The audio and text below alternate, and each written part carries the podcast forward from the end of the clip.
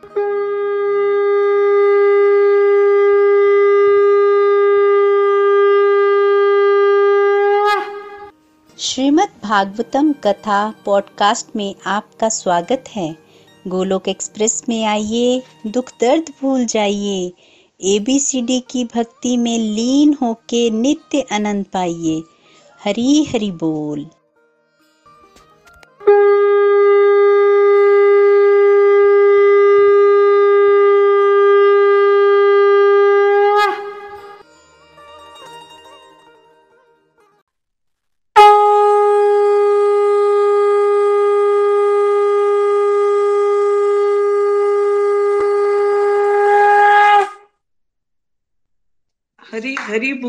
हरी हरी बोल, श्री भगवत भगवान की आरती। भागवत भगवान की है आरती, पापियों को पाप से है तारती। श्री भागवत भगवान की है आरती, पापियों को पाप से है तारती। जे अमर ग्रंथ, जे मुक्ति पंथ, जे पंचम वेद निराला, नव ज्योति जगाने वाला। जे अमर ग्रंथ, जे मुक्ति पंथ, जे पंचम वेद निराला, नव ज्योति जगाने वाला। हरि नाम जही, हरि दाम जही, हरि जग मंगल की आरती। पापियों को पाप से है तारती। श्री भागवत भगवान की है आरती। पापियों को पाप से है तारती। जी शांति गीत पावन पुनीत, पापों को मिटाने वाला हरि दर्श दिखाने वाला। जे शांति गीत पावन पुनीत, पापों को मिटाने वाला हरि दर्श दिखाने वाला। है सुख करनी है, दुख हरनी ये मधुसूदन जी की आरती पापियों को पाप से है तारती। श्री भागवत भगवान की है आरती पापियों को पाप से है तारती। ये मधुर बोल जगपंद कोल, सगमर्ग दिखाने वाला बिगड़ी को बनाने वाला। जे मधुर बोल जगपंद कोल सनमर्ग दिखाने वाला। बिगड़ी को बनाने वाला। श्री राम जही घनश्याम जही। श्री राम जही घनश्याम जही। ये प्रभु महिमा की आरती, पापियों को पाप से है तारती। श्री भागवत भगवान की है आरती। पापियों को पाप से है तारती। हरी हरी बोल। सो हरी हरी बोल एवरीवन हरी हरी बोल। Welcome everyone to the evening satsang तो चलिए स्टार्ट करते हैं सत्संग प्रेयर्स के साथ। जय श्री कृष्ण चैतन्य प्रभु नित्यानंद श्री अद्वैत गदाधर श्रीवासदि गौर भक्त वृंद हरे कृष्ण हरे कृष्ण कृष्ण कृष्ण, हरे हरे हरे राम हरे राम राम राम, हरे हरे। हरे कृष्ण हरे कृष्ण कृष्ण कृष्ण, हरे हरे हरे राम हरे राम राम राम, हरे हरे।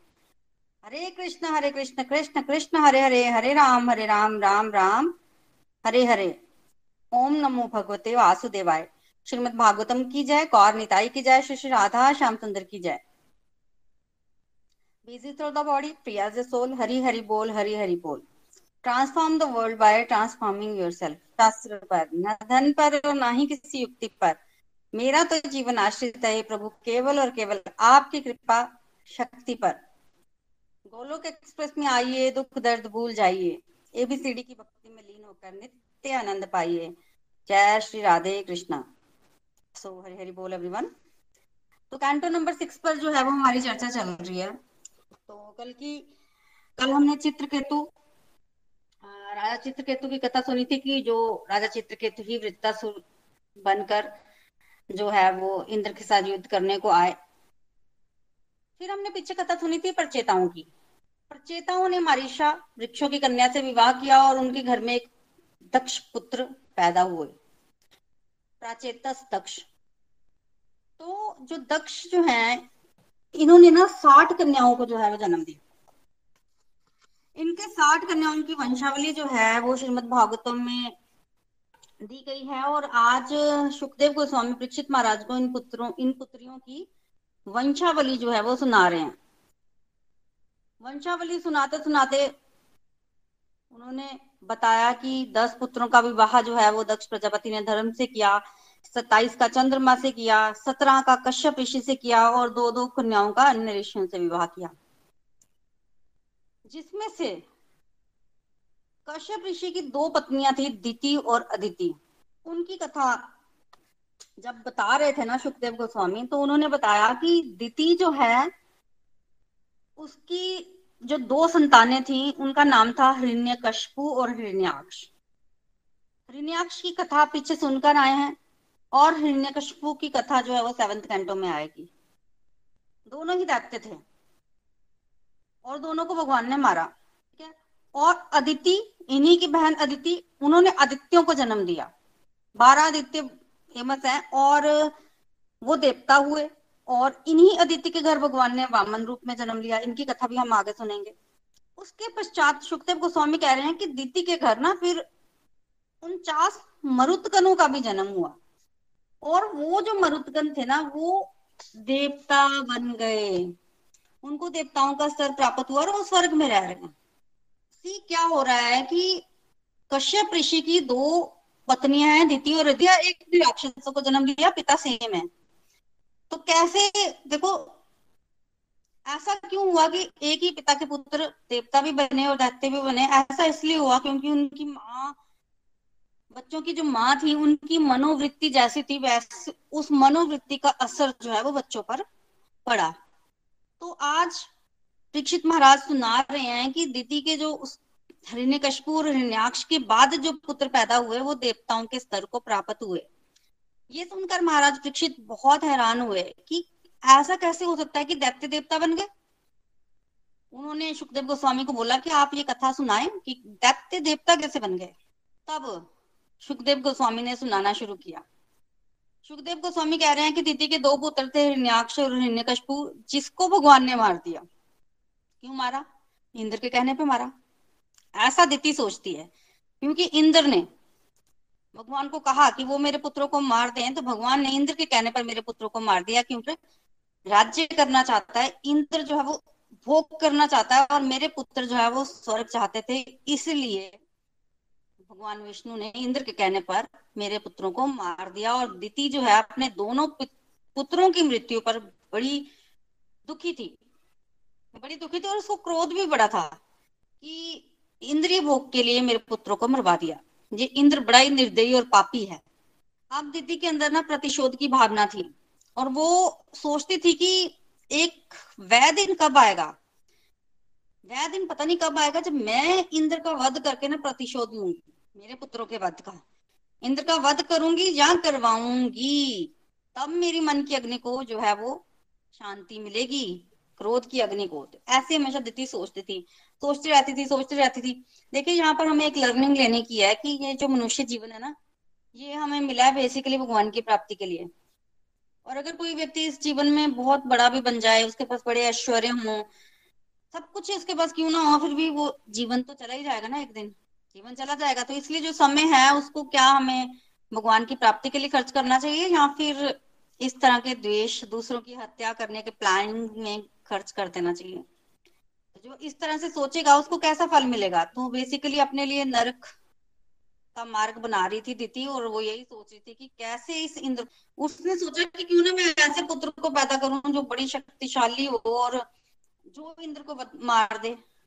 ये सोच रही है दीति अब अब ऐसा पुत्र कैसे उसको मिले जो शक्तिशाली हो? क्योंकि उसके पहले पुत्र कशपुर हिरण्याक्ष भी काफ़ी शक्तिशाली थे। तो ऐसा पुत्र कैसे मिलेगा? तो उसको अपने पति के प्रभाव का पता था। उसने सोचा कि मेरे पति ने पहले बोल दिया था कि तुम्हारे पुत्र राक्षस होंगे तो राक्षस बने।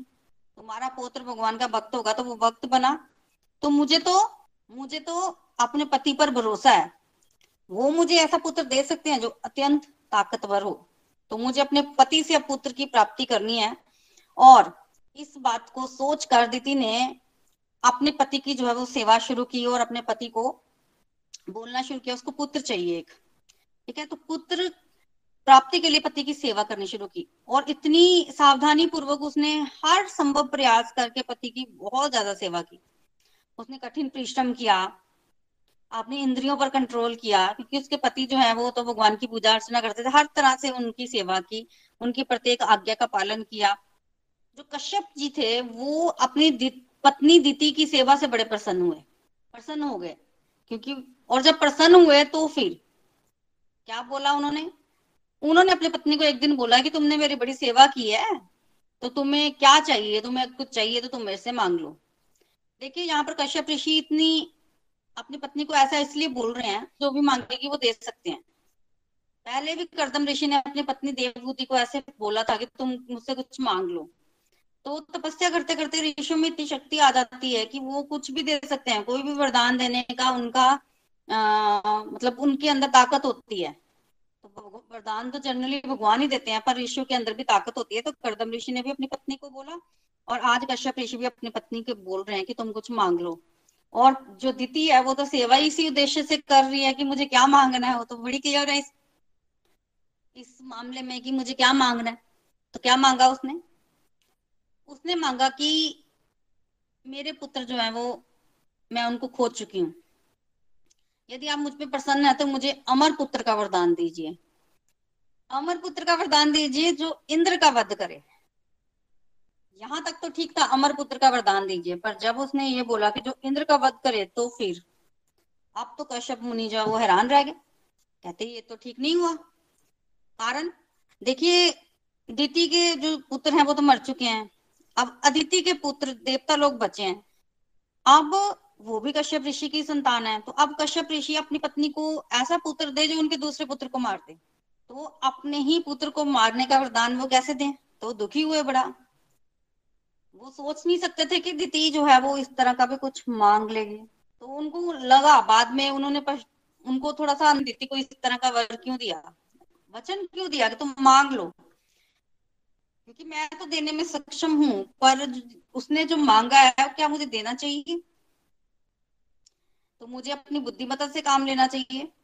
अगर मैंने ऐसा कोई वरदान दे दिया तो वो तो ठीक नहीं होगा, सृष्टि के लिए और कुदरत के नियमों के लिए ठीक नहीं होगा। तो मैं क्या करूँ? तो इस तरह से वो सोचने लगे। सोचा उन्होंने और फिर उन्होंने सोचा कि वरदान तो देखो मुझे देना ही पड़ेगा। अब दीदी को अमर पुत्र चाहिए तो अमर पुत्र तो उसको देना ही पड़ेगा। पर मैं कुछ इस तरह से करूँ कि ये जो दीति है, इसके हृदय में ही जो नेगेटिव भावना है, वो ही खत्म हो जाए। दीति का हृदय शुद्ध हो जाए। ऐसा कुछ मैं कर दूँ तो? सोच रहे हैं। पर अगर मैं डायरेक्टली दीदी को बोलूँगा कि तुम भगवान की भक्ति करो तो वो तो करेगी नहीं। तो फिर क्या करूँ? मुझे कुछ ऐसे करना पड़ेगा कि ऑटोमेटिक दीति के अंदर जो है वो शुद्ध संस्कार आए और उसको पता भी ना चले, वो द्वेष रहित हो जाए और फिर वो इंद्र को मारने का विचार खुद ही त्याग दे। कुछ ऐसे करना पड़ेगा मुझे। वो खुद तो करेगी नहीं, मुझे ही कुछ करना पड़ेगा। तो उसने फिर ऋषि कश्यप ने अपनी पति पत्नी दिति को कहा। बेसिकली एक व्रत बताया, पुंसवन व्रत बोलते हैं उसको। और कहा कि तुम इस व्रत का एक वर्ष तक पालन करो। अगर तुम इस व्रत का एक वर्ष तक पालन करोगी तो तुम ऐसे पुत्र को जन्म दोगी जो इंद्र का वध करेगा। पर, देखिए, उस समय ना ऋषि में ताकत होती थी, जो बोल देते थे वो सच हो जाता था। तो कहा कि इस व्रत का एक साल तक पालन करोगी तो ऐसा पुत्र मिलेगा जो इंद्र को मारेगा। पर अगर तुम इस व्रत का पालन करने में चूक गई या तुमसे कोई गलती हो गई तो तुम्हें ऐसा पुत्र मिलेगा जो इंद्र का मित्र बन चीज़ें बता दी। तो तुम व्रत का पालन करना होगा। अब दीदी खुश हो गई? दीदी ने कहा कि बिल्कुल बिल्कुल मैं व्रत का पालन करूँगी आप मुझे विस्तार पूर्वक बताएँ तो सही कि व्रत है क्या? मैं ज़रूर उसका पालन करूँगी। तो दीदी बड़ी खुश होगी। उसको ऐसा नहीं लगा कि वो व्रत में कोई गलती करेगी। तो उसने पूछा अपने पति से कि बताओ, व्रत कैसे करना है? तब कश्यप ऋषि ने कहा, देखो क्या कहा। कश्यप ऋषि ने कहा कि एक वर्ष तक तुम्हें क्या करना है? अहिंसा का पालन करना है। तो कश्यप ऋषि कह रहे हैं कि तुम गर्भवती होगी, एक साल तक तुम्हारा गर्भ रहेगा और एक साल तक तुम्हें इस, इन चीज़ों का पालन करना है। सबसे पहले अहिंसा का पालन करना है, एक साल तक। एक साल तक तुम्हारे कारण किसी भी प्राणी को कोई कष्ट नहीं होना चाहिए। एक साल तक तुम किसी को श्राप नहीं दोगी। तुम झूठ नहीं बोलोगी। तुम अपने अंदर द्वेष की भावना को नहीं आने दोगी। तुम किसी भी अपवित्र वस्तु का स्पर्श नहीं करोगी। तुम एक वर्ष तक क्रोध नहीं करोगी। तुम कुसंग नहीं करोगी। किसी भी ऐसी स्त्री से जो अपशब्द बोलती हो, बात नहीं करोगी, उसका संग नहीं करोगी। हमेशा धुले हुए वस्त्र पहनोगी, बिना धुले हुए वस्त्र नहीं पहनने। और हार वगैरह जो तुम ग्रहण करोगी वो फ्रेश होने चाहिए। दूसरों के पहने हुए जूठे हार भी ग्रहण नहीं करने। किसी का जूठा भोजन नहीं करना। किसी का स्पर्श किया हुआ भोजन नहीं करना। मांस मछली नहीं खानी। घर से बाहर जाने से पहले हाथ, मुँह और पैर, इनको अच्छे तरीके से धोना है। बिना आभूषणों को पहने, बिना सजे हुए घर से बाहर नहीं जाना है। और क्या बोला? बिना पैरों को धोए, बिना ही सोना है। हाथ पैर धोकर ही सोना है। भोजन करने के पश्चात हाथ, पैर, मुँह, इन सबको धोना है आपने। और सुबह उठकर स्वच्छ वस्त्र पहनकर स्नान करके खुद को हल्दी लगानी है, चंदन लगाना है, सजाना है, फिर भगवान की पूजा करनी है, फिर तुमने कुछ खाना है। और अपने आप को हमेशा सजाकर रखना है, पूजा करनी है ऋषि। जैसे अनुसुईया माता की ऐसी स्त्रियों की जो है वो पूजा करनी है, जो, जिनको शास्त्र भी मानते हैं। और अपने गर्भ में ऐसे सोचना है कि मेरे पति का ही अंश जो है वो गर्भ में है, पति जैसा ही होगा वो। ऐसे सोचना है। तो इसको पुंसवन व्रत बोलते हैं। कश्यप ऋषि कह रहे हैं, हे देवी, ये पुंसवन व्रत है। एक वर्ष तक तुम श्रद्धा पूर्वक इस व्रत का पालन करोगी तो तुम्हें ऐसा पुत्र पैदा होगा जो इंद्र का वध करेगा। पर अगर तुम एक वर्ष तक इस व्रत का पालन नहीं कर पाई, चूक रह गई तो ऐसा पुत्र प्राप्त होगा जो इंद्र का मित्र बनेगा। ये कहकर कश्यप ऋषि तो चले गए, पर पद्धति बड़ी खुश हो गई। दीदी ने कहा कि इस व्रत का पालन मैं कर लूँगी। तो दीदी कुछ भी करने को तैयार है, क्योंकि वो देवराज इंद्र को मारना चाहती है। दीदी अपने आश्रम में रहने लगी। जैसे कि पति ने कहा था वैसे ही व्रत का पालन कर रही है। अब उधर स्वर्ग में देवराज इंद्र जो है वो बड़े चिंतित हो गए कि ये तो मासी जो है वो तो मुझे मरवा डालेगी। उसके पुत्र पैदा हो गया और कश्यप ऋषि ने बोला अगर ऐसा पुत्र पैदा हो गया तो वो तो मुझे मार डालेगा। क्योंकि वाणी उनकी सच, सच हो जाएगी। तो मैं क्या करता हूँ मैं उस पुत्र उसको मार देता हूँ। तो इंद्र ने क्या किया? इंद्र ने वेश बदला और दिति के सेवक के रूप में आश्रम में रहने लगा। ऐसा वेश बदला इंद्र ने कि दिति पहचान नहीं पाई कि इंद्र है। दिति को लगा सेवक है, सेवक रख लिया, क्योंकि देखो, अब गर्भवती स्त्री जंगल से लकड़ियाँ नहीं लाएगी। इतना उसका कठिन व्रत है, वो व्रत का पालन करने में उसका पूरा ध्यान है। जंगल से लकड़ियाँ, घास, फूस, जो भी लाना है, पत्तियाँ, जो भी जल उठा के कंद, मूल, वो सब तो ये सब जो है वो इंद्र करने लगे। तो सेवक जो है दीति ने रख लिया। अब इंद्र भी सोच रहा है, जान है तो जहान है। मुझे किसी तरह से दीति के पास ही रहना पड़ेगा ताकि इसके व्रत में मैं कुछ गलती निकाल पाऊँ। तो इंद्र भी सावधानी पूर्वक जो है वो दिति की सेवा कर रहा है और सोच रहा है कि यहाँ दिति गलती करे और यहाँ इसके गर्भ को मैं नष्ट करूँ, ये सोच रहा है। तो देखो कि दिति ने इंद्र को मारने के लिए इस व्रत का पालन कर रही है और इंद्र जो है वो भी सेवा कर रहा है क्योंकि वो दिति के को मार सके, बस जो उसके गर्भ में ही है अभी। तो इस तरह का दोनों ने मन में निश्चय करके रखा है। पर हुआ ये कि एक वर्ष जो है वो पूरा होने को आया और दिति ने अपने व्रत में कोई गलती नहीं की। रत्ती भर भी दोष उसके व्रत में इंद्र को नहीं मिला। सावधानी पूर्वक दिति व्रत का पालन कर रही है और इधर इंद्र जो है उनका भय दिन प्रतिदिन बढ़ता ही जा रहा है, बढ़ता ही जा रहा है। अब हो ये रहा था कि एक वर्ष पूरा होने को था, तपस्या कर रही थी ना बेसिकली दिति क्योंकि जो व्रत बताया वो काफ़ी कठिन है। तो तपस्या का करते करते करते करते दिति का शरीर जो है ना, वो दुर्बल हो गया था। देखिए, आध्यात्मिक बल तो बढ़ रहा है तपस्या करते करते। तो आध्यात्मिक बल बढ़ रहा है। एक दिन तो ऐसे हुआ, संध्या के समय दीदी इतना थक गई, इतना थक गई कि उसने खाना खाया। हाथ, पैर और मुँह नहीं धोया। उसके बाद उसको सोने के लिए जाना था तो उसको बिना हाथ, पैर, मुँह धोए वो सोने चली गई। मतलब एक तरह से बोल सकते इतना थक गई कि उसकी हिम्मत ही नहीं बची, वो बेहोश हो गई। तो हाथ, पैर और मुँह नहीं धो पाई। अब इंद्र तो अफसर ही खोज रहा था। जैसे ही उसने देखा कि मासी से गलती हो गई है मासी ने तो हाथ, पैर धोए नहीं, फटाफट से इंद्र ने क्या किया? अनिमा सिद्धि का प्रयोग किया। इंद्र के पास भी सारी सिद्धियाँ हैं। तो अनिमा सिद्धि का प्रयोग करके वो दीति के गर्भ में प्रवेश कर गया, गर्भ में। दीति तो बेहोश थी तो उसको तो पता भी नहीं चला। अब तो इंद्र ने अपना वज्र निकाला और वज्र निकाल कर वो जो गर्भ में बालक था ना, उसके सात टुकड़े कर दिए, सात।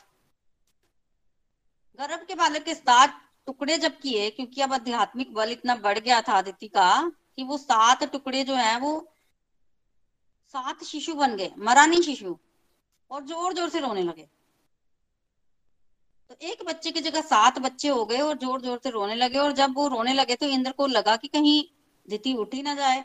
तो इंद्र बार बार बोल रहे थे, मत रो मत रो मत रो मत रो। बोलने के कारण उनका नाम मरुतगन पड़ गया। मत रो मत रो। और जब बच्चों ने रोना बंद नहीं किया तो इंद्र ने क्या किया? इंद्र घबरा गया और इंद्र ने फटाफट से वज्र से एक एक टुकड़े के फिर से सात सात टुकड़े कर दिए। तो एक टुकड़े के सात टुकड़े और सात टुकड़ों के आगे सात सात टुकड़े कर दिए। तो फोर्टी नाइन, उनचास टुकड़े चमत्कार हुआ। उनचास बच्चे बन गए। तो फोर्टी नाइन बच्चे बन गए और रोने लग पड़े। इंद्र फिर बोले, मत रो मत रो। तो जी उनचास मरुतगन बन गए। मरुतगुन अब ये उनचास मरुतगनों ने क्या बोला इंद्र को? कहा कि हम तो तुम्हारे छोटे भाई हैं। मरुतगन है, हमें क्यों मार रहे हो? तो मरुतगनों की बातों से इंद्र को ये लगा कि ये तो ये बच्चे तो मेरे से मैत्री भाव दिखा रहे हैं। मैत्री भाव दिखा रहे हैं। तो फिर इंद्र जो है, उसका मन बदल गया। देखिए, कश्यप ऋषि ने तो पहले ही बोला था कि व्रत का पालन करोगी तो पुत्र इंद्र को मारेगा।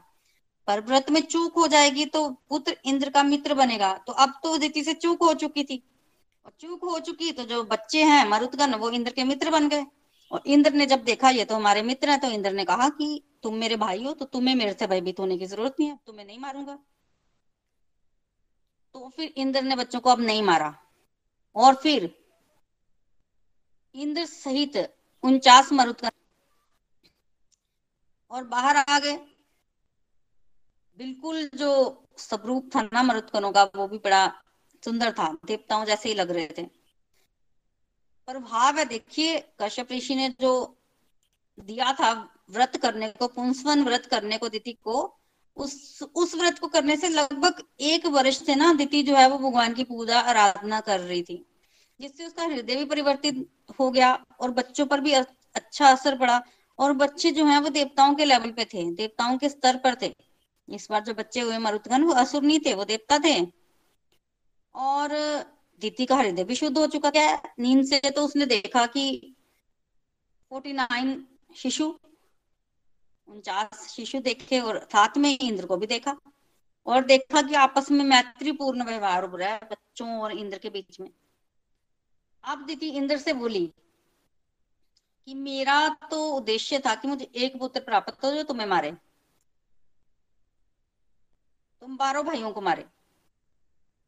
मैंने तो एक पुत्र की कामना की थी तो यहाँ तो भगवान ने मुझे उनचास पुत्र दे दिए तो दीति बड़ी खुश थी। पर ये हुए कैसे? और इंद्र तुम यहाँ कैसे आए? ज़रूर कुछ हुआ है। तुम मुझे बताओ क्या हुआ? मुझे पता नहीं चला। जब माता ने पूछा, देखिए अब इंद्र की भी माता होगी ना दीदी? ऐसे तो मासी है वो। मासी भी माता के समान होती है और पिता की पत्नी है तो माता है। पर अब इंद्र दीति के गर्भ में भी तो हो क्या है उस नाते से भी वो माता हो गई। तो इंद्र ने फिर माता कहा कि, हे माता, मेरे अंदर जो है विकार आ गया था, मेरे अंदर स्वार्थ भावना थी। मैं चाहता था कि बच्चे मर जाएँ। मैं आपके बच्चे को मार दूँ ताकि मेरा जो स्वर्ग है वो सुरक्षित रहे। तो इंद्र ने सारी अपनी बात जो है वो मान ली। और कहा कि मैंने आपके गर्भ के सात टुकड़े किए, फिर सात टुकड़ों के साथ सात टुकड़े किए और प्रत्येक टुकड़ा जो है वो एक एक शिशु बन गया। इस तरह से बताया, पर इनकी मृत्यु नहीं हुई। मैं हैरान रह गया, पर ये जो आपने भक्ति की है, एक साल ये उसी का प्रताप है और मैं ही आपके सेवक के रूप में आपकी सेवा कर रहा था एक साल तक। तो मैं दुष्ट हूँ, मेरे अपराध को क्षमा कीजिए। तो इंद्र ने सब कुछ बता भी दिया और क्षमा भी मांगी। अब तो इंद्र के सदव्यवहार से ना दिति बड़ी खुश हो गई। क्यों? देखिए, दिति ने भी तो इंद्र को मारने के लिए बच्चों का, बच्चों को पैदा करना चाहती थी, इंद्र को मारने के लिए। और इंद्र भी बच्चे को मारना चाहता था तो इस भावना थी ना। और जब इंद्र ने क्षमा मांगी और दित्ती का हृदय शुद्ध हो चुका है तो वो प्रसन्न हो गई, उसने माफ़ कर दिया। कहा, इंद्र मेरे मन में अब कोई बैर भावना नहीं है। तो इंद्र ने कहा तो ये भी तो मेरे भाई हैं और देवता लोग हैं, ये स्वर्ग में रहेंगे। इनको मेरे साथ स्वर्ग भेज दो। तो उनचास मरुदकरों को स्वर्ग में ले गए हैं इंद्र। दिति बड़ी खुश हुई। बेसिकली दिति के जो पहले दो पुत्र थे, हिरण्याक्ष और हिरण्यकशिपु वो स्वर्ग ही तो चाहते थे। स्वर्ग के लिए तो इंद्र को मार रहे थे वो। और उनकी इच्छा थी उन्हें स्वर्ग मिले। और इंद्र जब इन बच्चों को स्वर्ग लेके गया तो दिति बड़ी खुशी हुई कि मेरे पुत्र तो स्वर्ग ही चाहते थे, इनको स्वर्ग मिल गया। तो ये तो बहुत बढ़िया बात है तो द्वेष भावना समाप्त हुई। मरुदगन स्वर्ग लोक में रहने लगे और दिति खुश थी और इंद्र भी खुश था। अब जब महाराज परीक्षित ने सुना कि पुंसवन व्रत करने के प्रभाव से दैत्य जो है वो देवता बन गए, भावना परिवर्तित हो गई तो उन्होंने सुखदेव गोस्वामी से कहा। महाराज परीक्षित ने सुखदेव गोस्वामी से कहा कि इस व्रत के बारे में सुनने की मेरी बड़ी तीव्र अभिलाषा है। आप मुझे पुंसवन व्रत के बारे में बताइए। और कैसे इसको पालन करना है ये भी से भगवान विष्णु प्रसन्न होते हैं ये भी बताइए। जब ये सुना तो सुखदेव गोस्वामी ने विस्तार पूर्वक इस व्रत की विधि बताई है। तो श्रीमद भागवतम के एक अध्याय में पूरा विस्तार पूर्वक पुंसवन व्रत कैसे करना है उसकी विधि बताई गई है। और कहा गया है कि अगर कोई कन, मतलब स्त्री इस व्रत का पालन करेगी तो उसको पुत्र प्राप्ति होगी। अगर कोई कुआरी कन्या इस व्रत का पालन करेगी तो उसको अच्छा पति प्राप्त होगा। अच्छा पति प्राप्त होगा। और अगर कोई पुत्रवती कन्या, स्त्री, पुत्रवती स्त्री जो है वो इस व्रत का पालन करेगी तो उसको वैकुंठ की प्राप्ति होगी। और उसके बच्चे जो हैं वो, उनकी आयु भी जो है वो लंबी होगी। और सबसे बड़ी बात, सबसे बड़ी बात है कि जब भी आप भगवान की भक्ति करते हो, भगवान की आराधना पूजा करते हो, उससे भगवान प्रसन्न होते हैं।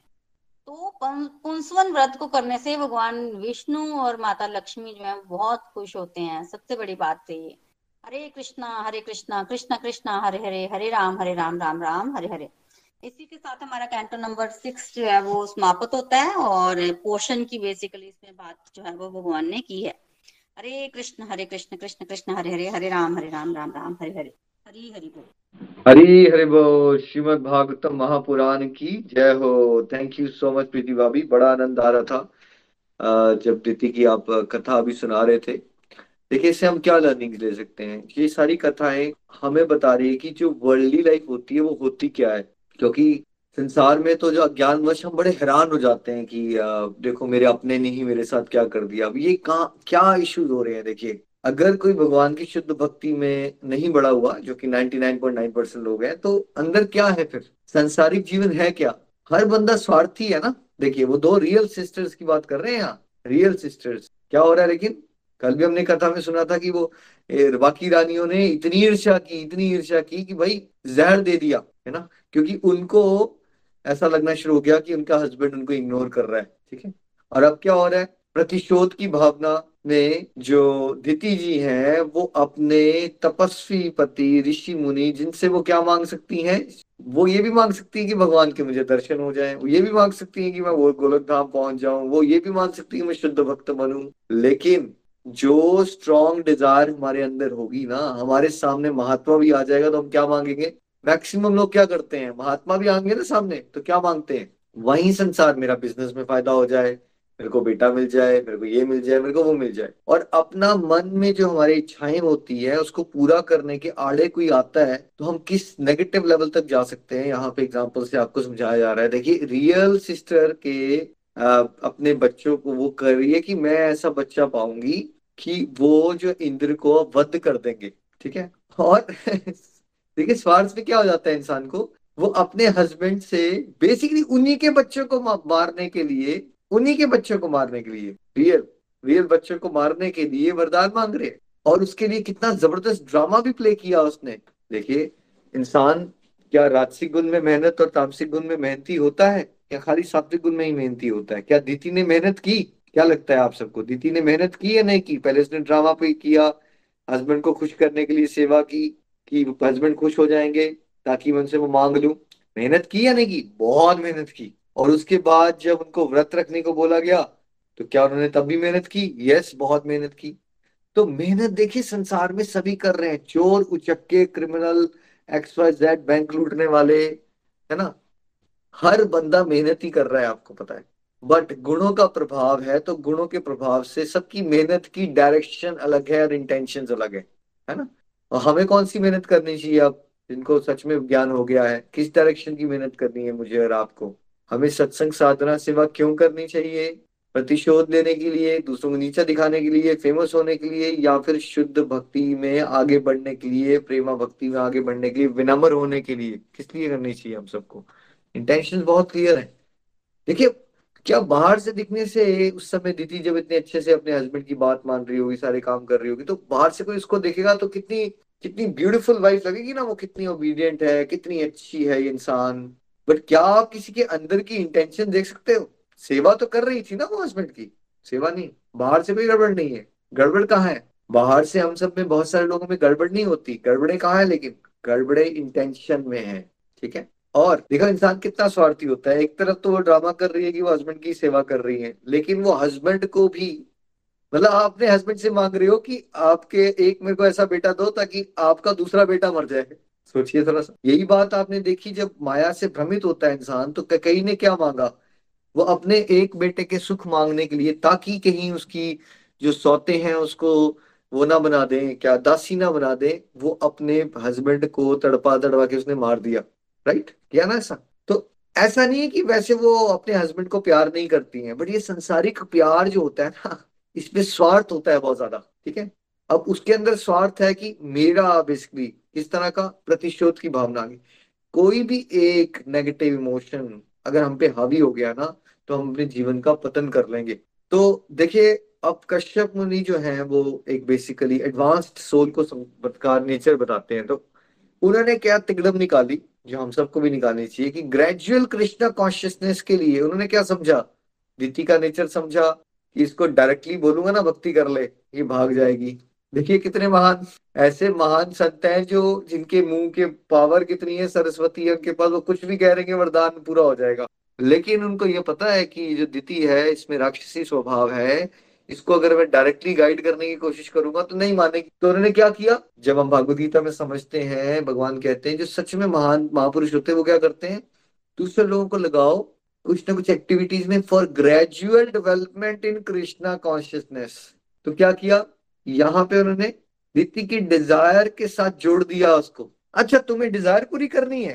कई बार आपको बच्चों का अच्छा बेटा, आपको क्या चाहिए? मोबाइल फ़ोन नया चाहिए? ओके, कोई बात नहीं। चलो, ऐसा करो, रोज मेरे साथ बैठ के माला किया करो एक रेगुलरली और तुम रोज माला करोगे, और घर में जब डिशेज होंगी तो अपने बर्तन तुम खुद टेबल से उठा के वहाँ रखोगे तो मेरे साथ ऐसे करोगे, है ना? दादा दादी के लिए तुम पानी जब मांगे तो आपने पानी सर्व करना है। एक महीना बेटा, दो महीने अच्छे से ये काम करो, फिर देखो मैं तुम्हें अच्छा सा मोबाइल ले देता हूँ। राइट यही तो कर रहे हैं वहाँ पे। जितनी की डिज़ायर है, और उन्होंने इतना स्ट्रिक्ट रख दे दिया कि सतोवृत्ति है ना उसके अंदर सतोवृत्ति आपको ज्ञान हो गया है सतोवृत्ति क्या होती है? लाइफस्टाइल ही चेंज करना है ना किसी का। लेकिन वो लाइफस्टाइल चेंज अगर आप उनको ये बोलोगे, सात्विक गुण बढ़ाना है तुम्हारा, तुम भक्ति में आगे बढ़ जाओ, इसलिए मैं चाहती हूँ तुम लाइफस्टाइल चेंज करो। बनेगी बात? बात नहीं बनेगी। अगर दीति को ये कहते कश्यप जी भैया ऐसा करो, तुम मैं चाहता हूँ कि तुम्हारा विकार खत्म हो जाए। तुम एक अच्छी इंसान बनो, तुम अच्छी इंसान नहीं हो। तुम्हारे अंदर ये घटिया फीलिंग्स आ गई है, तुम बेकार सोच रही हो। कहा उन्होंने ऐसा? राइट उन्होंने ये नहीं कहा। उन्होंने गोलमाल करके समझ लिया कि ये तो सुधरेगी नहीं। इसको सुधारने का तरीका ये है कि इसी की डिज़ायर से जुड़ा हुआ एक व्रत क्रिएट करता हूँ, जिससे इसका सात्विक गुण बढ़ जाएगा और फिर इसके अंदर से वो विकार जो है, वो नाश हो जाएँगे। और बाद में क्या हुआ? हो गया ना विकार नाश? तो देखिए, सत महात्मा कैसे फ़ंक्शन करते हैं? क्या हुआ? अल्टीमेटली मारुत और इंद्र जी दोस्त भी बन गए दीति भी खुश हो गई और दीति के विकारों का भी नाश हो गया। तो ये करना है आप लोगों को जो बहुत देर से डिवोशन कर रहे हो ना तो आप लोगों को अपने परिवारों में, आसपास दोस्तों यारों में ना बड़ा डायरेक्ट नहीं रहना प्रचार करने के लिए। कई बार आपको बड़े इनडायरेक्ट तरीके यूज़ करने पड़ेंगे प्रचार के, जिसमें आप सेवा भी करोगे, लोगों का हार्ट भी ट्रांसफॉर्म कर पाओगे, है ना? और बड़ा सूक्ष्म रूप में होना चाहिए ये सब कुछ, लेकिन सूक्ष्म रूप में जो कश्यप जी ने करके आपको एग्ज़ाम्पल से बताया यहाँ पे, कैसे हो रहा है किसी का ट्रांसफॉर्म और ये कथाओं से अब ये समझ के रखो, यही है संसार कि एक बंदा अपने स्वार्थ के लिए, देखिए अभी मॉडर्न एग्जांपल समझिए रिसेंट एग्जांपल क्या चल रहा है? आजकल वर्ल्ड की सबसे बड़ी समस्या क्या है? आजकल सबसे बड़ी बात क्या हो रही है? पुट, उसकी बात हो रही है ना आजकल यूक्रेन और रशिया वगैरह तो क्या है? वो कहते हैं, एक दुनिया का सबसे पावरफुल लीडर माना जाता है उनको आज की डेट में, वो ये सोच रहे हैं यूक्रेन से हमें इनसिक्योरिटी है। तो हमें क्या कर देना चाहिए फिर? हमें इनसिक्योरिटी है तो इसलिए हम वॉर करेंगे और हम उनको मारेंगे। एक बार सोच के बताइए कि जो दुनिया का सबसे पावरफुल लीडर माना ही जाता है, उसको इनसिक्योरिटी कहाँ से आ रही है? बाहर से आ रही है या ये अंदर सब मेंटल गेम है सबकी? सब मेंटल गेम है। वो इंद्र जो देवता जी हैं, कितनी बार हो चुका है ये कि इतने बड़े पावरफुल लीडर्स भाई स्वर्ग के राजा भी इनसिक्योर बैठे हैं। अच्छा कहीं ये मुझे ना मार दे, इससे पहले मैं इनको ही मार देता हूँ। यानी कि जितने पावरफुल और संसारिक दृष्टि से आप पावर को प्राप्त करोगे तो आपके अंदर भय बढ़ेगा इनसिक्योरिटीज बढ़ेगी, या निश्चिंत हो जाओगे और आनंद में रहोगे आप। जितनी पावर और चीज़ें इकट्ठी कर लेते हो ना आप, भगवान से विपरीत होके, और उसके अंदर खोते रहते हो तो फिर क्या होता है? भय जागता है, भय, है ना? हर समय डरा रहता है इंसान, और उस समय पे वो कितनी कितनी तुच्छ हरकत करने तक गिर जाता है इंसान, सोचिए। इंद्र के भी तो वो मासी है ना भाई मदर भी है एक तरह से और कौन है उनके भाई है? ये भी तो कह सकता था यार ठीक है भाई हैं। बट उसने क्या किया? मेरी पोजीशन ना छिन जाए कहीं इसको मरवाना ठीक है। देखिए कंस ने भी यही किया था ना। कंस ने क्या किया था? क्या कंस अपनी बहन से वास कर, प्यार करता था? देवकी से ये नहीं करता था? बड़ा प्यार करता। बट एक सेकेंड में उसका प्यार चेंज हो गया जब उसको आकाशवाणी में पता चला कि इसका ही बेटा जो है आठवां बेटा मेरी मृत्यु का कारण बनेगा। तो सडनली क्या होता है संसारिक प्रेम को? पता है आपको? एक सेकंड में अगर आपकी वजह से किसी और को कष्ट होने की पड़ा ना, कि किसी और को नुकसान हो सकता है, वो बंदा एकदम पलटेगा आपके साथ, एकदम पलट जाएगा आप, ठीक है? तो इन एग्ज़ाम्पल समझिए, इसलिए संसारिक जो मोह है ना आपके अंदर, उसको त्याग दीजिए, कि जितने भी लोग आपको दिख रहे हैं आसपास अपने, कोई भी ट्रू सेंस में आपको प्यार नहीं करता, इस बात को समझिए। सभी स्वार्थी हैं every one is trapped in maya. यहाँ तो एक्सट्रीम एग्ज़ाम्पल हो रहे हैं ना, मरने मराने की बात आ रही है बट इसके कुछ प्रतिशत तो आसपास हो ही रहा है आपके, है ना? मरने मराने वाली बात तो एक्सट्रीम एग्जाम्पल्स है ना, वो भी होते हैं संसार में, जरा देखिए, आसपास घूम के। एक पापा अपने मम्मी, बेटी को बड़ा प्यार करते थे, पर बेटी ने जो आउट ऑफ़ कास्ट जाके शादी कर ली तो क्या वो ऑनर किलिंग कर देते हैं? क्या वही फादर जाके मरवाने को तैयार हो जाता है उसी बेटी को? हो जाता है नहीं होता? ये है संसार, क्यों? मेरी बेइज्जती करवा दी इसने सोसाइटी में। तो आ गया ना मैं मेरा फ़ायदा, मेरी इज़्ज़त। तो ये पूरा संसार का ये सच है, इसको समझोगे जितनी जल्दी, उतना वैराग्य जागेगा। और अल्टीमेटली एक ही प्यार सच्चा होता है, वो अनकंडीशनल होता है, जो भगवान हमें करते हैं। लेकिन हम अभी तक भगवान की जगह संसार को कर रहे हैं, इसलिए जूते खा रहे अब करना क्या है? भगवान तो हमें प्यार करते ही हैं। अपने संसार के प्रेम को हटाओ वहाँ से, और ईश्वर के चरणों में लगा दो। और सारी संसार की ड्यूटीज़ जो हैं, वो डिवोशनली परफॉर्म करो। यही सारे शास्त्रों का सार है। श्रीमद भागवतम की जय हो। Thank you once again Preeti भाभी। चलिए अब हम कुछ रिफ्लेक्शंस की तरफ़ चलते हैं। सबसे पहले चलते हैं लुधियाना, रचना जी के पास। हरी हरी बोल। जी। हरी हरी बोल हरी बोल एवरीवन हरे कृष्ण हरे कृष्ण कृष्ण कृष्ण, हरे हरे। हरे राम हरे राम राम राम, हरे हरे। आज की कथा हर बार की तरह बहुत ही दिव्य बहुत आनंद आया और बहुत सारी लर्निंग देके जाता है। आज प्रभु कृपा से हमारा कैंटो नंबर सिक्स समाप्त हुआ है और आज हमने अदिति दीप्ति, अदिति दीति जी की कथा को समझा है, जिनके पति हैं कश्यप जी और बहुत ही प्यारी कथा, बड़ी सारी लर्निंग मेरी जो सबसे पहले लर्निंग बनी है वो ये है कि जो अदिति है, वो हमारे अंदर की पॉजिटिविटी है, जो दीति है, वो हमारे अंदर की नेगेटिविटी है। दीति और अदिति दोनों रियल सिस्टर्स है, एक ही माता पिता की संतान है, लेकिन उनके स्वभाव में बहुत ज़्यादा अंतर है। जो हम नॉर्मल हम देखते भी हैं कि हमारा कई बार, हमारे अंदर के जो विकार होते हैं, कई बार वो बहुत ज़्यादा निकल के बाहर आते हैं। हमारे हमारा तमोगुण रजोगुण बहुत ज़्यादा जब बड़ा होता है। तो जो अदिति हैं, वो बड़े सरल स्वभाव की हैं और बहुत जैसे बताया बताया गया है कि कश्यप ऋषि जी जैसा चाहते थे, वैसे वो अपने जीवन को बिताती हैं और पुत्र रूप में उनको देवता मिलते हैं, उनके बारह पुत्र हैं और वो देवता हैं। जो दीति हैं, वो उसके बिल्कुल विपरीत अपना आचरण रखती हैं और उसी, इसीलिए उनके जो पुत्र हैं, वो दैत्य हुए हैं। हमें ये भी यहाँ से सीखने को मिलता है कि जब हमारे अंदर विकार होते हैं, तब कहते हैं कि भक्ति करने का क्या फ़ायदा है? तुम्हारे अंदर तो इतने सारे विकार हैं, बहुत बार हमने भी ये बात को सुना है। लेकिन कश्यप ऋषि जी के सामने जब दीति जी बताती हैं कि उन्हें इस तरह से एक जब वो अपनी डिज़ायर डिज़ायर तो नहीं रखती हैं, लेकिन वो एक सेवा भाव के साथ जब उनके पास जाती हैं, सेवा करती हैं तो प्रसन्न होके वो जब उनको वर मांगने को कहते हैं, तब वो अपनी मन की बात उनको बताती हैं। तो देखिए, जब जब भी हम, हमारी जो संगत है, उसका बहुत असर होता है। यहाँ पे हमें ये सीखने को मिलता है कि दीदी जी की जो संगत है, वो क्या है? वो एक संत पुरुष की पत्नी है।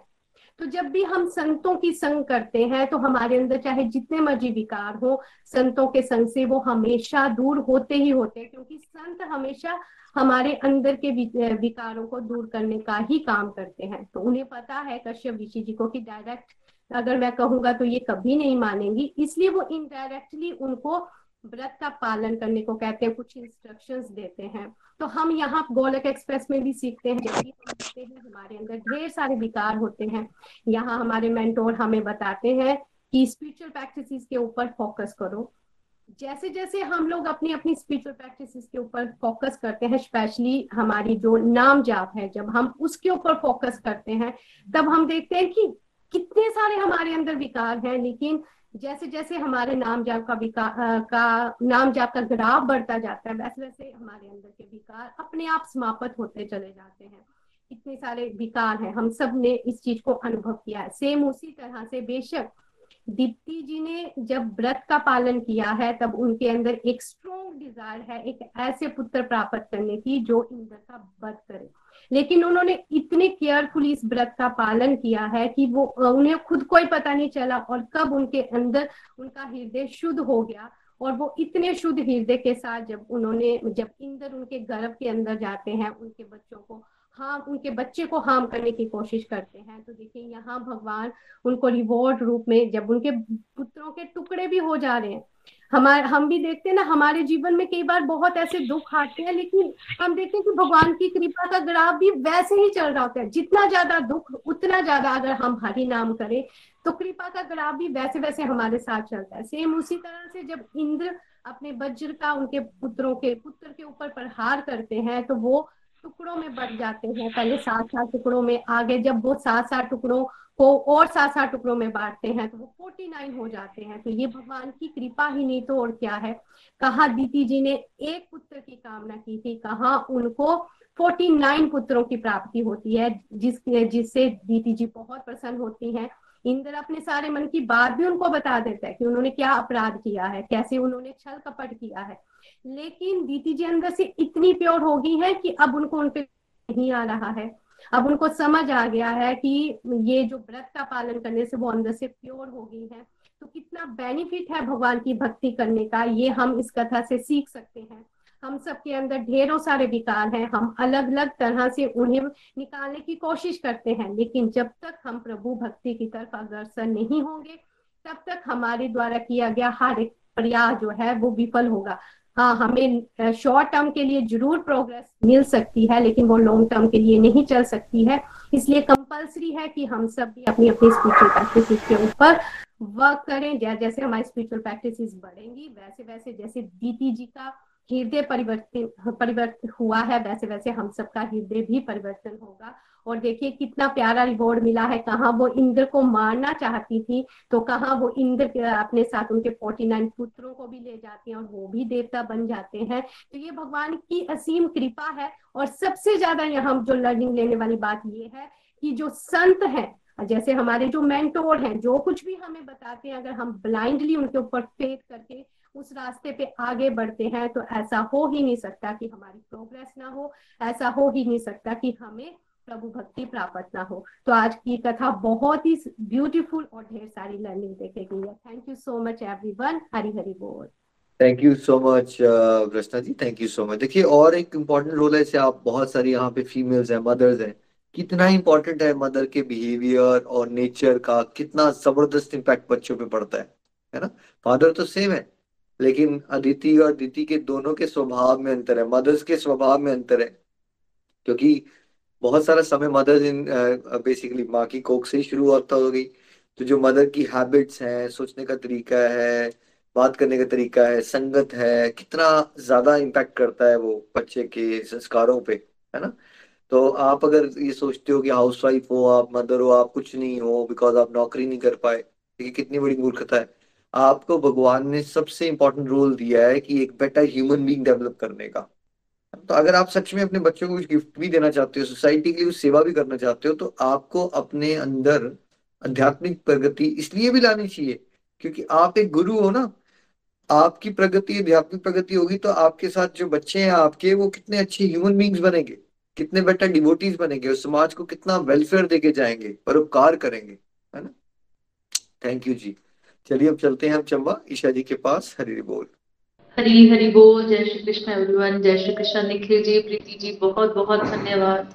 इतनी प्यारी कथा सुनाने के लिए और उसका गूढ़ रहस्य और सिंप्लीफाइड वे में हमें समझाने के लिए निखिल जी का बहुत बहुत धन्यवाद। एक्चुअली ये स्टोरीज बहुत बहुत ज़्यादा मन को शांति देती हैं और बहुत ज़्यादा रियलाइजेशन इसमें छुपी होती है। लेकिन जब आप लोग गुरु जी जब हम लोगों को, इनको सिंप्लीफाइड करके बताते हैं, तब जा करके मतलब मेरे जैसे इंसान के वो बल्ले पड़ती हैं बिल्कुल। तो मुझे ये रियलाइज़ हुआ आज के सत्संग से कि जो हमें बार बार सत्संग में समझाया जाता है कि work on your four S pillars satsang, sadhana, seva और सदाचार। तो बिल्कुल वो बहुत बहुत इंपॉर्टेंट है। दीदी जी को, उनके पति के द्वारा जब इन चारों पिलर्स पर वर्क करने के लिए कहा गया, इस व्रत के पालन के लिए तो कैसे उनमें बहुत प्यारी प्यारी जो चेंजेस हैं, वो इंटरनली आती गई। और मैंने समझा कि कैसे स्वार्थ जो है वो इंसान को बिल्कुल अंधा कर देता है। हमारे अंदर वो भेद करने की क्षमता ही चली जाती है कि जो हमारे साथ इंडिविजुअल है, वो कितना क्लोज हमारे साथ जुड़ा हुआ है। उसको नुकसान पहुँचाने के साथ साथ अल्टीमेटली कहीं ना कहीं हम अपने आप को भी नुकसान पहुँचा रहे हैं। हम लोग इतना ज़्यादा गिर जाते हैं कि शायद हम मोरालिटी ही भूल जाते हैं। तो बिल्कुल जहाँ तक हो सके हमें इस स्वार्थ वाली भावना से दूर रहना है है ना?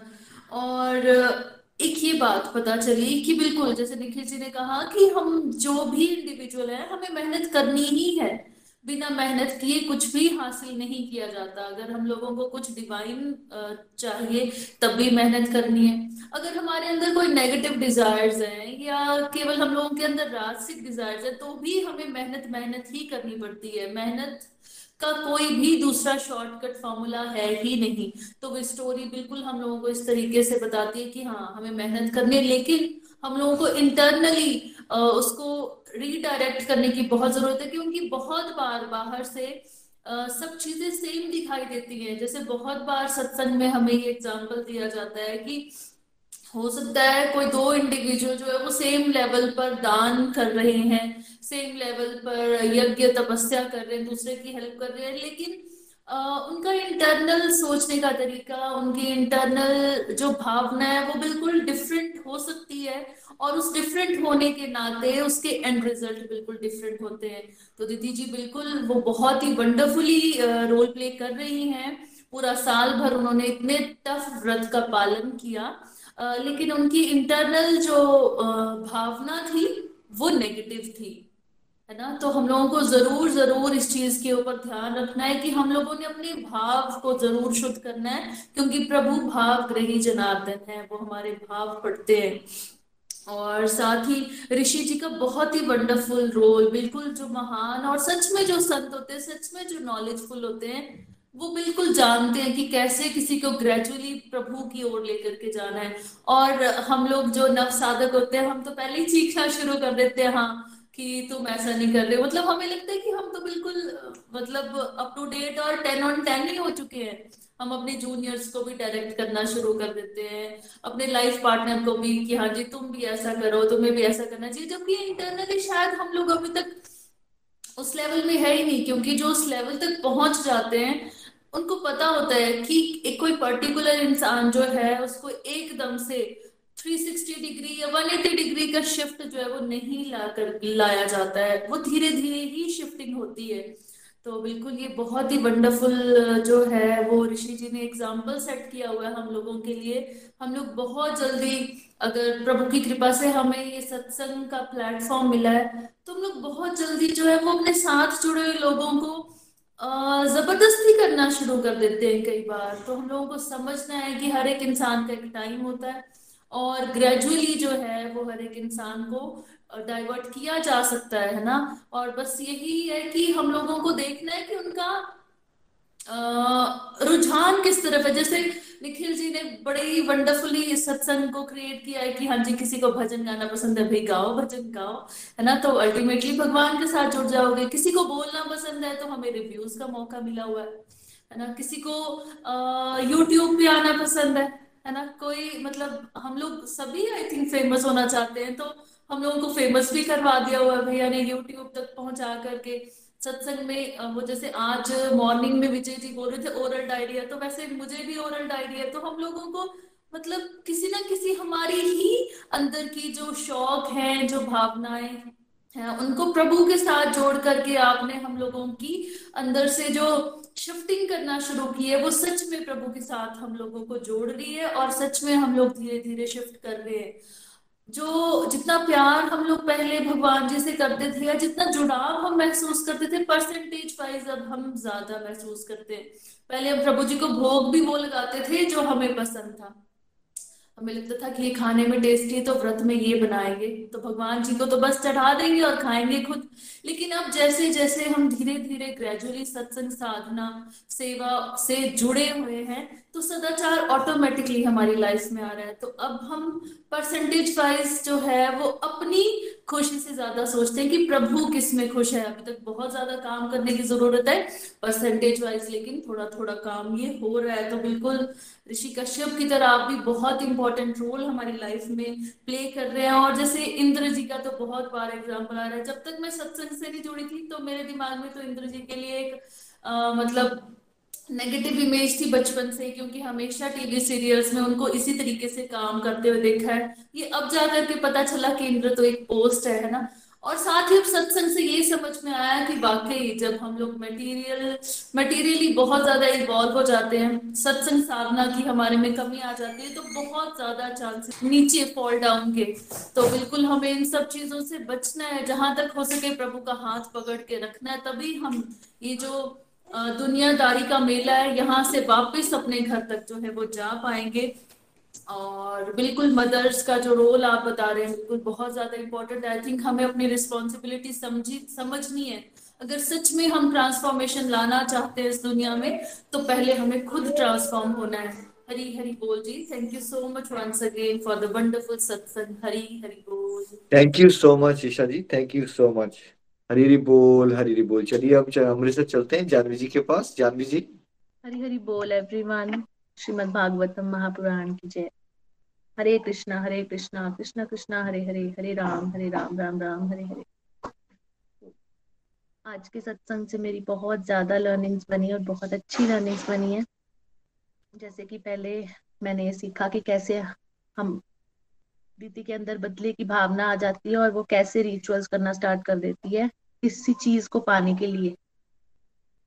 ऐसे मैं अपनी बात करूँ तो भगवान की कृपा है कि जब मैं अपनी मैरिज के बाद एकादशी के फास्ट रखना स्टार्ट किए मैंने तो तब मुझे बहुत से लोगों ने बोला कि ये फास्टिंग किसी चीज़ को पाने के लिए होती है, क्योंकि हर व्रत पे कोई ना कोई कथा आई हुई है कि ये इस चीज़ को पाने के लिए, इस चीज़ को पाने के लिए। मतलब मटीरियलिस्टिक गोल्स चाहिए होते हैं हमें, और उसके लिए ही हम ये रिचुअल्स कर रहे हैं।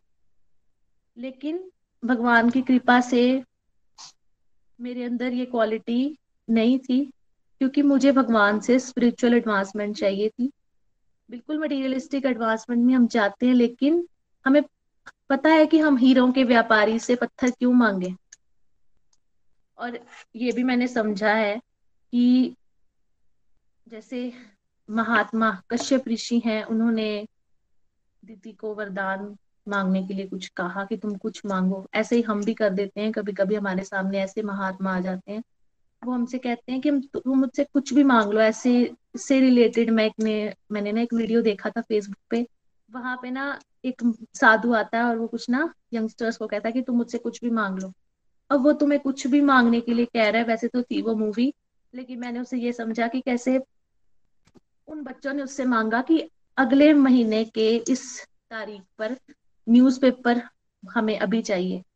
तो उसने, साधु ने वो न्यूज़पेपर भी उसके हाथ में थमा दिया। तो वो कुछ भी तुम्हें दे सकता था, फिर भी तुमने उससे क्या मांगा? मटेरियलिस्टिक चीज़। ऐसे ही हम भी करते हैं। हम भगवान से मटेरियलिस्टिक चीज़ें मांगते हैं। जैसे कि पुंसवन व्रत की बात हुई। और यही चीज़ मैं अपने में देख रही हूँ, जैसे कि निखिल भैया ने बात की कि कैसे हम बच्चों को करते हैं ना, कि तुम बर्तन उठा के रखो रसोई में, या थोड़े से ये काम करो। तो तुम्हें मैं ये दे दूँगा। ऐसे ही मैं अपने मदर के घर चंबा आई हूँ अभी। और मैं देख पा रही हूँ कि मेरी मदर मुझे ऐसे तो डिवोशन में एनरोल नहीं कर रहे हैं, लेकिन मेरे मदर मुझे धीरे धीरे ना वो काम बोलते जा रहे हैं कि जानवी ये कर। मंदिर में जोत जगा के आ। फिर मेरे सेशन में तूने हरे कृष्णा का जाप करना है। और बहुत से प्रसाद मुझे दे रहे हैं खाने के लिए। और इससे मैं अपने अंदर ये चेंज देख रही हूँ कि कैसे मेरी मदर की आवाज़ में इतना जोश है कि मैं मैं बता नहीं सकती कि मेरी मदर मुझे कुछ बता रहे हैं ना तो मैं उसी टाइम करना स्टार्ट कर दे रही हूँ। और यही बात अगर वो मुझे फ़ोन पर बोलते थे तो मैं नहीं कर पाती थी। तो ये मैं देख रही हूँ कि मेरे मदर मुझे, मैं यहाँ पर प्रसाद खा रही हूँ, मेरी साधना इंक्रीज हुई हुई है। तो मेरे अंदर ये चेंज आ रहे हैं। भगवान की कृपा से। मेरा थोड़ा टाइम है भगवान से क्योंकि बेटा होने के बाद भगवान से दूर रहे। भगवान का श्रृंगार भी नहीं कर पा रही तो यहाँ आके मैं वो श्रृंगार भी कर पा रही हूँ मेरी मदर की बदौलत। और ये भी मैं देख रही हूँ कि मेरी मदर की आवाज़ में इतना जोश है कि वो मुझे कुछ भी कह रहे हैं। अभी कल मैं रिव्यू कह रही थी कि मैं नहीं दे पाऊँगी। तो रिव्यू देने के लिए भी मैंने एकदम से हाँ कर दी और मैं ये देख रही हूँ कि मेरी मदर इतना डिवोशन कर रहे हैं कि उनके डिवोशन का फल मुझे मिल रहा है। और वो मुझे जो भी कह रहे हैं मैं वो कर रही हूँ। पहले तो मैं उनसे फ़ोन पर लड़ती थी कि मैं वीडियो पे बात नहीं कर पाऊँगी, मुझसे नहीं होगी। लेकिन यहाँ पे आज मैंने बिल्कुल कोई मुझे घबराहट नहीं है, कोई मुझे कंपन नहीं है। मैं बिल्कुल आराम से बात कर रही हूँ। तो ये मेरी लर्निंग्स बनी और मैंने ये सीखा कि कैसे जो है भगवान के साथ जुड़कर दीदी में फॉरगिवनेस की क्वालिटी आ गई। कैसे उसने इंद्र को माफ़ भी कर दिया। यही चीज़ हम देखते हैं कि भगवान के जब डिवोशन में हम लग जाते हैं तो हमारे अंदर धीरे धीरे डिवाइन क्वालिटीज आना स्टार्ट हो जाती हैं। हरी हरी बोल थैंक यू और मैं क्षमा चाहूँगी कि थोड़ा सा मैं कंट्रीब्यूट नहीं कर पा रही हूँ। मेरे बच्चों की वजह से, क्योंकि वो बहुत शैतान है और बहुत तंग कर रहे हैं मुझे। तो इसके लिए भी क्षमा चाहती हूँ अपने गुरुओं से। हरी हरी बोल जी। हरी हरी बोल, हरी हरी बोल। जानवी जी, बहुत अच्छा लगा सुन के आपको। बड़े दिन बाद हमने आपको सुना और अच्छा लगा, आप इंजॉय कर रहे हो डिवोशनल हॉलीडे बना रहे हो मम्मा के साथ और फैमिली के साथ, है ना? ऐसे ही इंजॉय कीजिए। रेणु जी ऑफ़ कोर्स एक बहुत ही स्पेशली एडवांस्ड डिवोटी हैं, उनके साथ रहोगे। सब करते रहो, जैसे जैसे वो बता रहे हैं, आपका जोश बढ़ेगा एंजॉय करोगे, है ना? और आप भी बहुत पोटेंशियल है। चलते रहिए चलते रहिए। टिके रहिए क्रीज पे। धीरे धीरे भगवान आपको सिंगल सिंगल मारते रहो, कभी चौके छक्के भी मारोगे आप। चलते रहिएगा बस। हरी बोल ची हरी बोल। थैंक यू मैं प्रेयर्स करूँगा कि आप और स्पिरिचुअली एडवांस हो। और इन सिचुएशंस के अंदर भी रहते रहते भी आप ब्यूटीफुल सेवाएँ कर पाओ। तो मेरी चार माला आपके लिए डेडिकेटेड है आज की। हरी हरी बोल हरी हरी बोल। चलिए हम चलते हैं हमारे एक और स्टार परफॉर्मर के पास। बहुत ही प्यारी डिवोटी है हमारे साथ, हैदराबाद से। निधि जी हरी हरी बोल हरी हरी बोल। हरी हरी बोल एवरीवन हरी हरी बोल। पहले तो प्रीति जी को कोटि कोटि प्रणाम। उन्होंने इतनी प्यारी प्यारी कथाएँ हमें इतने सरल तरीके से समझा दी हैं। मैंने पिछली बार भी कहा था कि पढ़ते थे हम लोग। लेकिन समझ नहीं आती थी। अपने आप पढ़ते थे तो कुछ भी समझ नहीं आती थी, बस रीडिंग कर लेते थे। लेकिन अब जो समझ आ रही है, बहुत अच्छी मतलब बहुत अच्छा लग रहा है पढ़ के, समझ के उनसे। तो थैंक यू फॉर दैट आज हमने समझा कि मरुदगन कौन थे और उनकी उत्पत्ति, आसुरी प्रवृत्ति की दिति के गर्भ से होने के बावजूद भी वो देवता जो थे, देवता रूप में कैसे चले गए या देवताओं के लोक में कैसे चले गए? तो हमने समझा कि ऋषि कश्यप की दो पत्नियाँ थी, दिति और अदिति। देखिए, हमारे अंदर के कौरव और पांडव, है ना? बिल्कुल वैसे ही दिति और अदिति।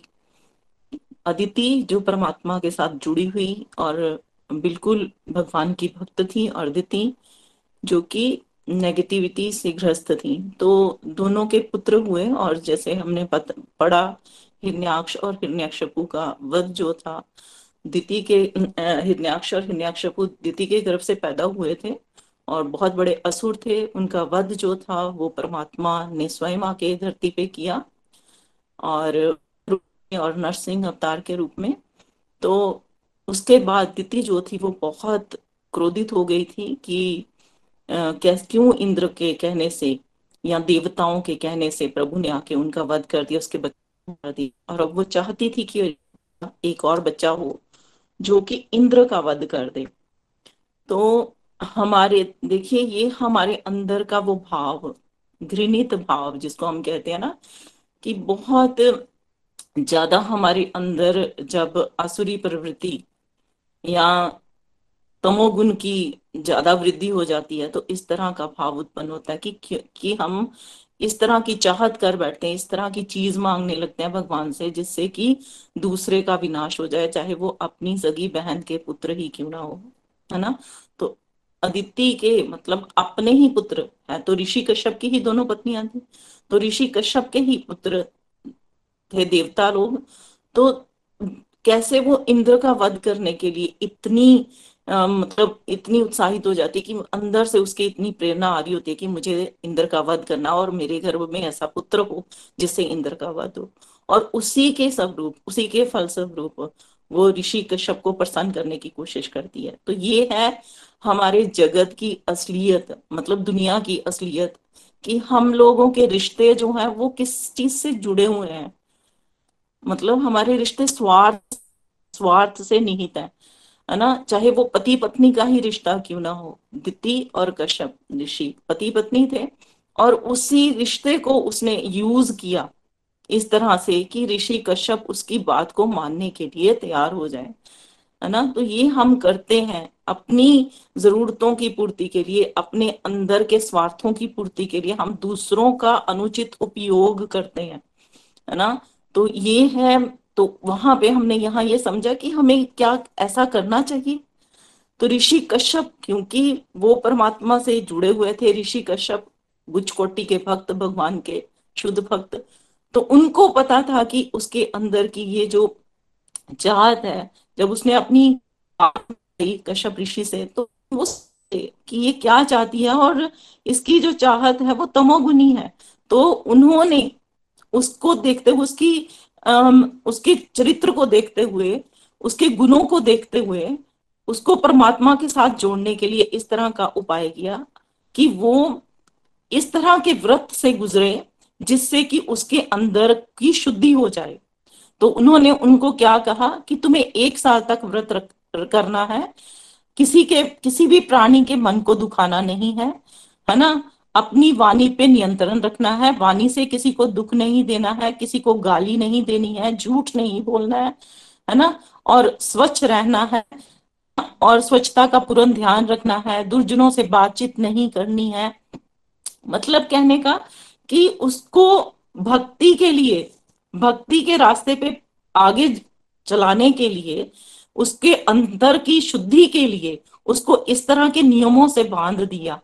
और एक साल तक उसे बोला कि अगर तुम उस नियम का पालन करोगी तो तुम्हें वैसा पुत्र ज़रूर प्राप्त हो और अंततः, क्योंकि उसकी चाहत गलत थी ना तो भगवान जो है, जब एक जीव जो है, भगवान की ओर एक कदम बढ़ाता है तो भगवान भी सौ कदम आते हैं ना। जब वो चलने लगी, जो अपने पति के कहने के अनुसार जब वो व्रत का पालन करने लगी, बिल्कुल वैसे ही अगर हम अपने गुरु के कहने अनुसार अपने ऊपर जो गुरु हमें बताते हैं, वो आचरण में लेना शुरू कर देते हैं तो परमात्मा भी देखते हैं कि हम उनकी ओर बढ़ रहे हैं तो भगवान भी हमारे हम अगर उनकी ओर एक कदम बढ़ाते हैं तो भगवान हमारी ओर सौ कदम आते हैं।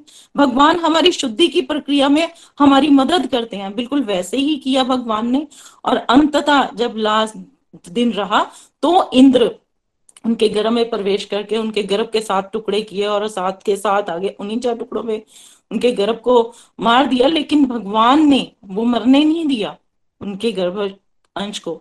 भगवान ने उन फोर्टी नाइन जो अंश बने उनको जीवित रखा और उन्निंजा पुत्र तो उन्हीं को मरुदगन कहा गया, क्योंकि जो देवी थी दिति, उसने, दिति ने पूरे व्रत का पालन किया था, है ना?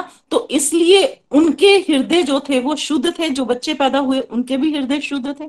है ना? और इंद्र का जो चरित्र यहाँ पे देखने को मिला, वो भी हमें सिखाता है कि कैसे हम अगर उच्च से उच्च पद पे भी असीन है, चाहे हम इंद्र की उपाधि क्यों ना प्राप्त कर लें, या दुनियादारी में हम कितने भी उच्च पद पे प्राप्त क्यों ना हो जाएँ, लेकिन हमारे अंदर भय और स्वार्थ, अगर है, स्वार्थ और भय हमें आराम से बैठने नहीं देता है।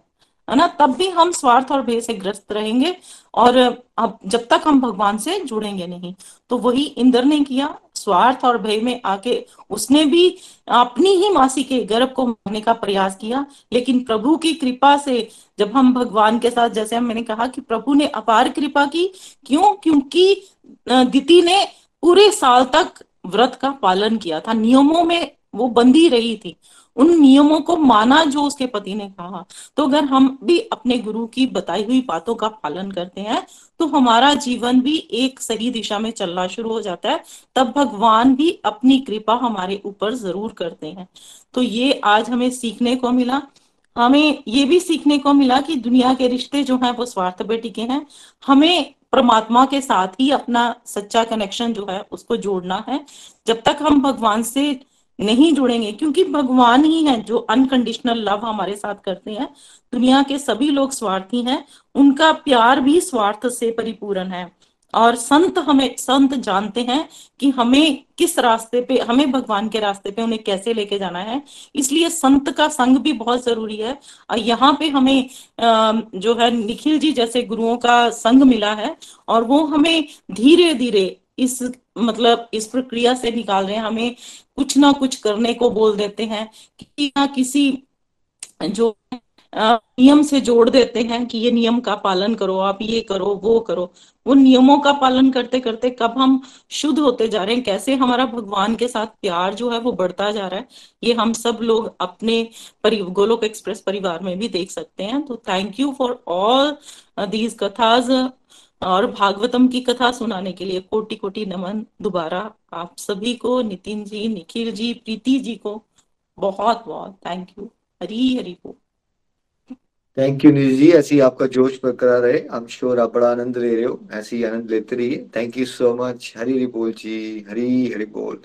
चलिए अब हम चलते हैं प्रेयर सेगमेंट की तरफ़। आरती जी। हाँ जी हरी हरी बोल। हरी हरी बोल निखिल जी। हरी हरी बोल एवरीवन आज की कथा बहुत ही अच्छी थी। प्रीति जी ने बहुत ही अच्छा कथा सुनाई और मेरी तो यही लर्निंग बनी कि हम क्या करते हैं कि हम मटीरियलिस्टिक चीज़ें मांगते हैं हमेशा भगवान से और हमें मांगना क्या है? हमें भगवान से शुद्ध भक्ति मांगनी है। जैसे उन्होंने दो सिस्टर्स की एग्ज़ाम्पल दी तो सच में हम रिलेशन में इतना फंस जाते हैं, हमारे अंदर इतनी ईर्षा होती है एक दूसरे को लेके कि हम बर्दाश्त ही नहीं कर पाते हैं। जबकि हमें करना क्या चाहिए? जैसे निधि जी ने हमें बताया, मुझे बहुत अच्छा लगा कि अगर हमने हमने गुरुओं की बात सुनी है तो हमें उसे फॉलो भी करना चाहिए। हमें जो सुनकर अनसुना नहीं कर देना चाहिए। और हमें हमेशा क्या मांगना है? भगवान की शुद्ध भक्ति मांगनी है। क्योंकि अगर हम शुद्ध भक्ति मांगेंगे तो ही जो है हम भगवान को प्राप्त कर सकते हैं। तो आज की कथा बहुत अच्छी थी। अब हम प्रेयर सेगमेंट की तरफ़ चलते हैं। अलका शर्मा जी ने अपनी फैमिली की प्रोग्रेस के लिए बोला है प्रेयर्स के लिए। मोनिका गुप्ता जी ने अपनी स्पिरिचुअल ग्रोथ की प्रेयर्स के लिए बोला है। कविता ढींगरा जी ने अपनी हेल्थ के लिए प्रेयर्स के लिए बोला है। मीरा बलोरिया जी ने अपनी स्पिरिचुअल ग्रोथ और अपने हस्बैंड की गुड हेल्थ के लिए बोला है। नताशा महादन जी ने मधु जी की फ़िज़िकल हेल्थ के लिए बोला है। शिल्पी गुप्ता जी ने जितेंद्र सेठी जी की फ़िज़िकल हेल्थ के लिए बोला है। शालू दलाल जी ने अपनी हेल्थ के लिए बोला है। रेणु सहदेव जी ने नवीन जी की मदर की कंप्लीट हेल्थ के लिए बोला है।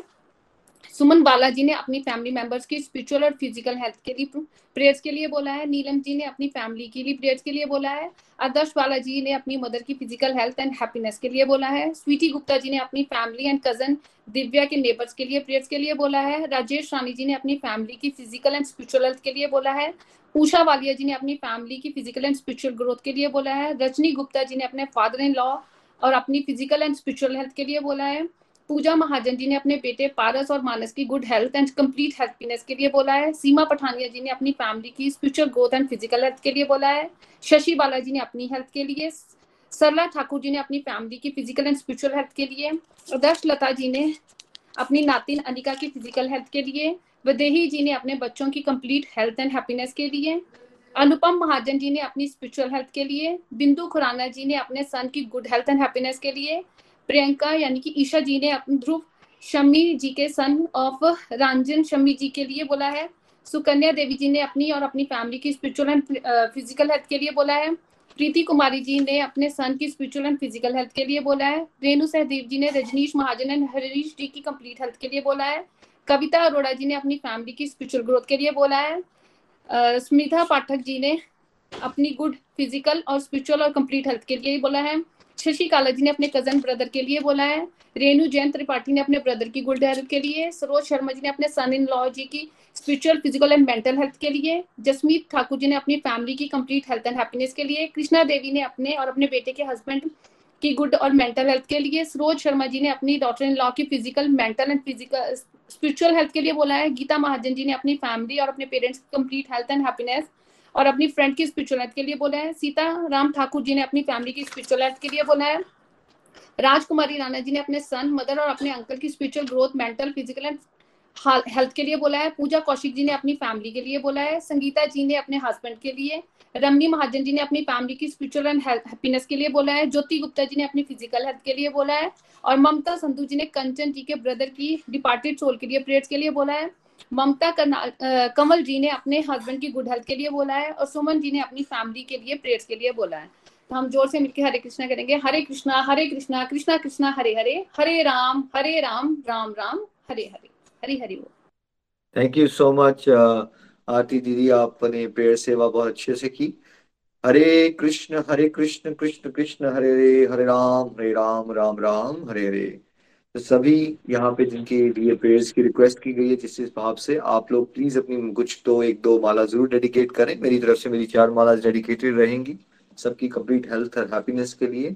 और जो कलेक्टिव माला हमने की, पहले वर्ल्ड पीस के लिए हम डेडिकेट करते हैं और आप सबके आध्यात्मिक प्रगति के लिए। एक अनाउंसमेंट जैसे आप जानते हैं, बड़ा ऑस्पिशियस वीक है ये। होली आने वाली है, गौर पूर्णिमा आने वाली है फ्राइडे को। इस बार पहली बार हम थर्सडे को 8 पीएम इंडियन टाइम पे यूट्यूब लाइव कर रहे हैं। 15 minutes to half an hour का एक सिग्निफिकेंस ऑफ़ होली और गौर पूर्णिमा का एक स्पेशल इवेंट रहेगा। uh, तो आपको कहीं नहीं आ रहा है उसके लिए बस यूट्यूब लाइव है वो लिंक आ जाएगा आपके पास। उस समय जिस ग्रुप में आप हैं और आप भी आनंद उठा सकते हैं अपनी फैमिली के साथ और अगर आप अपने फैमिली फ्रेंड्स को आगे शेयर करना चाहें तो ये इन्फॉर्मेशन शेयर कर सकते हैं। थर्सडे 8 पीएम परसों की बात कर रहे हैं हम। हरी बोल जी हरी बोल। चलिए, अब चलते हैं सुधा जी के पास, भजन सुनते हैं उनसे। हरी बोल। बोल। मैं सुधा प्राश्र चंबा से।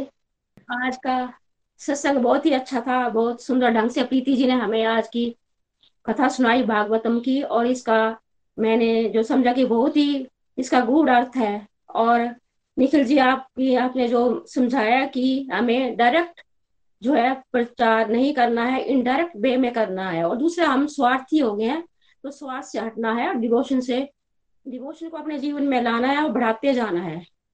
और जैसे कि आपने बताया कि हम करते हैं ऐसे कि किसी को प्रेशर कर, डाल देते हैं किसी पे घर वालों पे या बाहर वालों पे कि हम, आप भी डिवोर्स में चलो, लेकिन हमें ऐसा नहीं करना है। हमने खुद को बदलना है, खुद को अपनी भक्ति में लगाना है ताकि दूसरे भी हमें देख के इंस्पायर हो मोटिवेट हो और ट्रांसफॉर्म हो। तो बहुत ही अच्छा सत्संग था। थैंक यू सो मच सभी के रिव्यूज़ बहुत ही सुंदर थे, बहुत ही आनंद आया तो आज मैं अपने भजन की ओर चलती हूँ। ये भजन राधा मैया जी को समर्पित है। हरे कृष्ण हरे कृष्ण कृष्ण कृष्ण, हरे हरे हरे राम हरे राम राम राम, हरे हरे। अपनी बाणी में अमृत घो। अपनी बाणी में अमृत घोल रसना राधे राधे बो अपनी बाणी में अमृत घो। अपनी बाणी में अमृत घो। और रसना राधे राधे बो। ये बोल बड़े अनमोल ये बोल बड़े अनमोल और सुना राधे राधे वो राधा जी बरसाने वाली राधा जी वृष भानु दुलारी।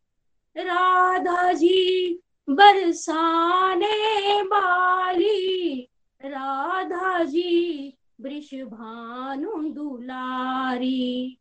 दो अक्षर आधार जगत के। दो अक्षर अनमोल और सना राधे राधे बो अपनी बाणी में अमृत घो अपनी बाणी में अमृत घोर और सुना राधे राधे बो। राधा जी महारास रचावे। राधा जी नंदलाल रिछावे राधा जी महारास रचावे। राधा जी नंदलाल रिझावे।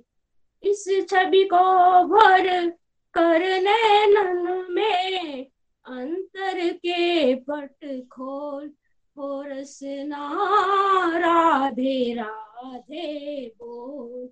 और राधे राधे बोल। बिन राधा नहीं सजे मुरारी, बिन राधा नहीं मिले बनवारी। बिन राधा नहीं सजे मुरारी। बिन राधा नहीं मिले बनवारी। इन चरणों को पकड़ ले बंदे। भटकन दर दर रोज और राधे राधे बोल। और रसना राधे राधे बोल। अपनी बाणी में अमृत घो अपनी बाणी में अमृत घोल। और राधे राधे बोल। ये बोल बड़े अनमोल।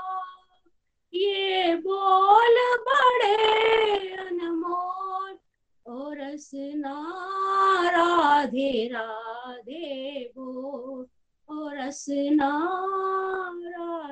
राधे बोल। राधे राधे। जय Shri Krishna. Thank you so much Hari Hari बोल। Thank you thank you so much Sudha ji. Hari Hari बोल। तो आज के आनंद की जय हो श्रीमद भागवतम महापुराण की। जय हो। हरे कृष्ण हरे, हरे।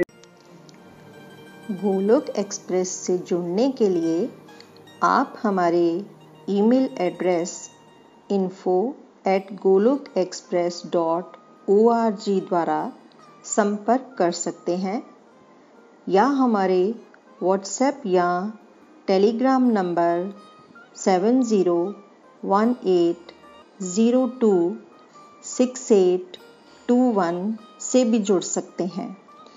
आप हमसे फेसबुक पेज और यूट्यूब चैनल के माध्यम से भी जुड़ सकते हैं। हरी हरी बोल।